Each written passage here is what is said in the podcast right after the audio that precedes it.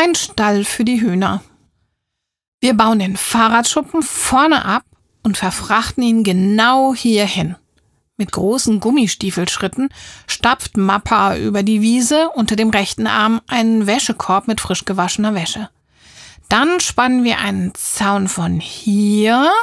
Mappa stellt den Wäschekorb als Markierung ab, quer rüber zur Brombeerhecke, schnappt sich einen herumliegenden Stock und rammt ihn auf der anderen Seite der Wiese in die Erde. Fertig ist der Hühnerauslauf. Zufrieden hebt er den Wäschekorb wieder hoch und stapft zur Wäscheleine, die zwischen Brombeerhecke und Scheune gespannt ist.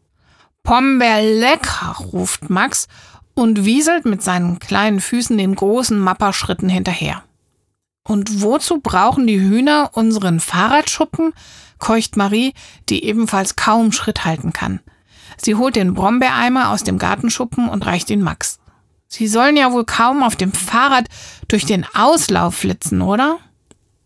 Max wieselt zur Hecke und beginnt die Beeren mit Zeigefinger und Daumen abzuzupfen. Vorsichtig, damit er sich nicht piekt. Mappa lacht. Fahrradfahrende Hühner? Ja, das wäre eine krasse Nummer. Tatada, und nun sehen Sie hierher, liebe Leute, verbeugt sich Mappa. Die Fahrradfahrende Henne Bertha. Mit nur einer Kralle hält sie sich auf dem Sattel. Er fischt ein T-Shirt aus dem Wäschekorb und hängt es über die Leine. Nein, die Fahrräder stellen wir ab sofort in die Garage und den Schuppen möbeln wir auf. Daraus wird eine 1A Hühner Luxusvilla. So etwas hat kein Huhn je gesehen. Er klemmt das T-Shirt mit zwei Wäscheklammern fest und angelt das nächste Wäschestück. Ich habe schon was gezeichnet, sagt er, kramt ein Papier aus der Hosentasche und breitet es unter der Leine aus. Marie erkennt ein großes Quadrat mit kleinen Kästchen daran. Das große Quadrat ist der Schuppen, erklärt Mappa. In die Ecke, in die am wenigsten Licht einfällt, bauen wir die Legenester. Wir nehmen Obstkisten und verdecken die Eingänge mit kleinen Zweigen. Siehst du, so. Mappa malt ein paar Äste vor die kleinen Kästchen. In die Nähe der Tür nageln wir ein bis zwei Stangen. Hühner sitzen nämlich gern auf Stangen, sie schlafen sogar drauf. Och, ganz schön unbequem. Marie schüttelt sich. Ja, dagegen hast du es richtig kuschelig. Mappa kritzelt weiter. Dann noch ein wenig Heu, das haben wir sowieso genug vom Rasenmähen, fertig. Er faltet den Plan zusammen und steckt ihn zurück in die Tasche. Marie zieht eine Hose aus dem Wäschekorb und reicht Mappa die Klammern dazu. Ein Windstoß trägt den Wäscheduft zu ihr hinüber. Und was futtern Hühner so? fragt Marie, während sie ihre Nase in die Sommerbrise steckt. Auf jeden Fall Küchenabfälle. Aber vielleicht brauchen sie auch noch spezielles Hühnerfutter da. Das muss ich noch raus. Warum lachst du? Mappa sieht von der Wäsche zu Marie, die sich plötzlich auflachend den Bauch hält. Prustend zeigt sie in Richtung Brombeerhecke.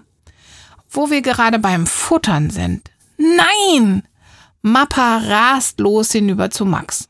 Es muss ja Max sein, der da kaum zu erkennen mit dem Eimer über dem Kopf neben den Brombeeren sitzt, während eine sehr lilafarbene Flüssigkeit seinen kurzen Hals hinunter aufs T-Shirt trieft. Mappa reißt ihm den Eimer vom Kopf. Kuckuck, lacht Max ihm mit großen Augen an. Pombe lecker, Max, steckt. Ja, Max hat sich versteckt, seufzt Mappa, wischt hektisch mit seinem Taschentuch an Max herum und fällt neben ihm ins Gras.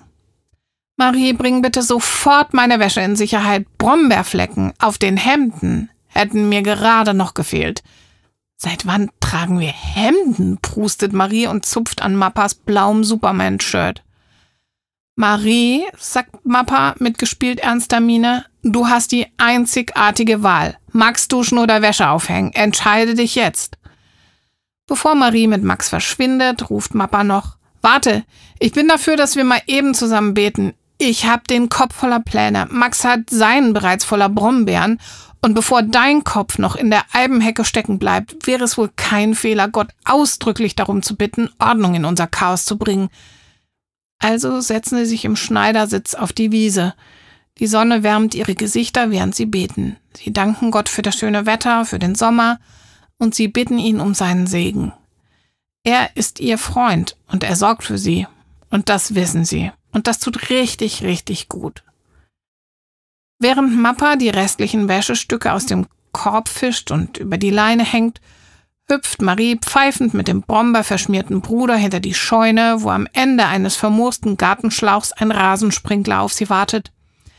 Achtung, los! ruft Marie und dreht den Hahn auf. Max quiekt und rennt los. Das Wasser ist kalt, der Sprinkler dreht sich und folgt dem Brombeerräuber unermüdlich immer rundherum. Feine Tropfen perlen über seine Haut und hinterlassen sommerfrische Grüße. Wusch! Marie wirft ein großes Handtuch. Schon hat sie Max eingefangen und rubbelt ihn wie einen frisch gepflückten Apfel. Mit dem Unterschied, dass Äpfel nicht quieken. Sie fallen nicht vor lauter Lachen auf den Boden, können nicht strampeln und können auch nicht fühlen, wie sie von zwei großen Händen trocken gerubbelt werden und die Sonne sanft die letzten Tropfen aufleckt. Das kann nur Max. Aber richtig. Kuckuck, ruft es plötzlich hinter der Eibenhecke. Kuckuck. Es ist Lea, runde Brille, ziemlich groß und Maries beste Freundin. Hallo Lea, super, dass du vorbeischaust. Finde ich auch. Juni kommt später, trägt noch Werbeprospekte für Mama aus. Die liegt mit Kopfschmerzen auf dem Sofa. Außerdem muss ich ja mal schauen, wie es bei euch so läuft. Ohne Papa kenne ich ja, aber ohne Mama ist schon krass, oder? Hier, für euch. Sie drückt Marie eine Schüssel Nudelsalat in die Hand. Von Mama. Ohne Mama ist krass, das stimmt, aber es klappt schon. Mein Papa ist jetzt ein Mappa und heute bauen wir einen Hühnerstall. Moment, äh, bitte der Reihe nach. Dein Papa ist jetzt ein was? Ein Mappa. Marie erzählt. Lea schüttelt ihre Locken. Mappa schlendert mit einem verbeulten Werkzeugkoffer an ihnen vorbei. Max wackelt hinterher. Mappa, Feuerwerk, Meier also. Krass. Aber sag mal, Lea flüstert, ist das nicht ein bisschen teuer? Hühner und Hühnerstall und der ganze Kram?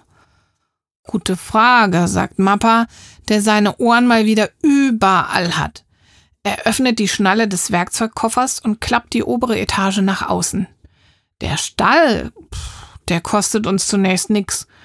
Ein Huhn kostet ungefähr ha, 15 Euro. Bei vier Hühnern macht das 60, ruft Marie. Mappa klopft ihr auf die Schulter. Dann zieht er eine Bohrmaschine aus dem verbeulten Koffer. Wir brauchen Futter. Irgendwann noch einen Hahn. Jede Woche sparen wir vier Euro, weil wir keine Eier mehr kaufen müssen. Naja, da könnt ihr jetzt mal ein wenig rechnen, aber vielleicht sollten wir uns morgen bei einem Bauern mal schlau machen.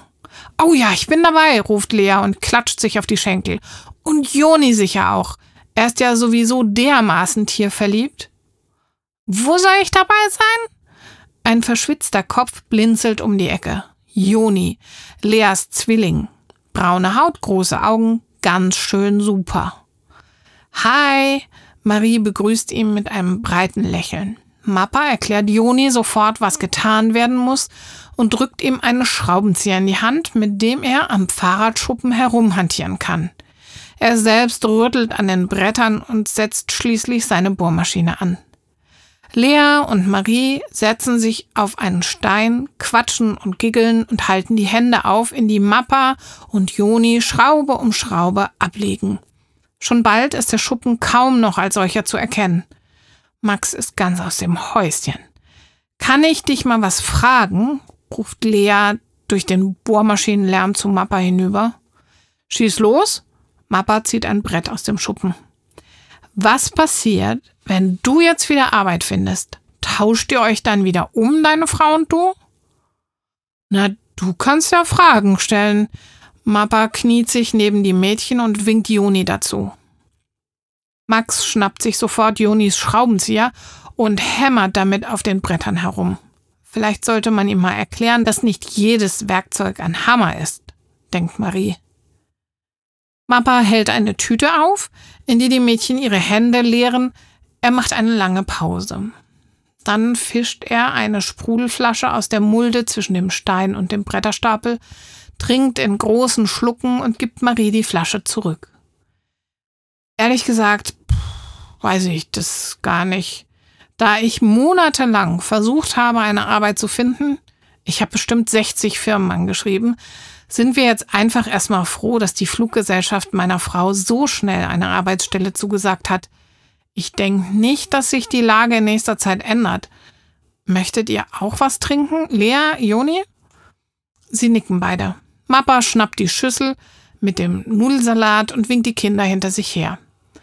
Ob uns das jetzt gefällt oder nicht, werden wir sehen, aber wie es auch immer weitergeht, ich glaube ganz fest, dass sich Gott um uns kümmert. Gott kümmert sich? Höchst persönlich? Wie geht das denn? fragt Lea. Auf der Terrasse holen sie das getöpferte Geschirr aus dem Schrank und decken Teller, Gläser und Besteck auf den Tisch. Mappa holt einen Laib Brot aus dem Kasten und säbelt für jeden ein Stück ab. Naja, wir beten oft, dass Gott uns gute Ideen schenkt, wie wir als Familie leben können. In der Bibel steht, dass Gott sich um die Vögel auf dem Feld kümmert und wir Menschen uns deshalb darauf verlassen können, dass er erst recht für uns da ist. Für mich heißt das, auch wenn es im Leben nicht immer so kommt, wie man sich das vorstellt, muss ich mir keine Sorgen machen. Gott ist da, wie für die Spatzen auf dem Feld sorgt er auch für uns. Und dann gilt es weiterzumachen, offen zu sein für Neues und zu schauen, was sich tut. Oder halt, was Gott tut, verstehst du? Lea zuckt die Achseln. Juni sagt, Mama hat angefangen, Zeitungen auszutragen und in der Schulküche zu kochen, als Papa ausgezogen ist. Mappa lächelt ihn an und blinzelt. Danke, Vater im Himmel, für das Essen und für deinen Segen. Amen. Guten Appetit, nickt er den Kindern zu. Und danke auch an eure Mutter, Lea und Joni, lächelt er.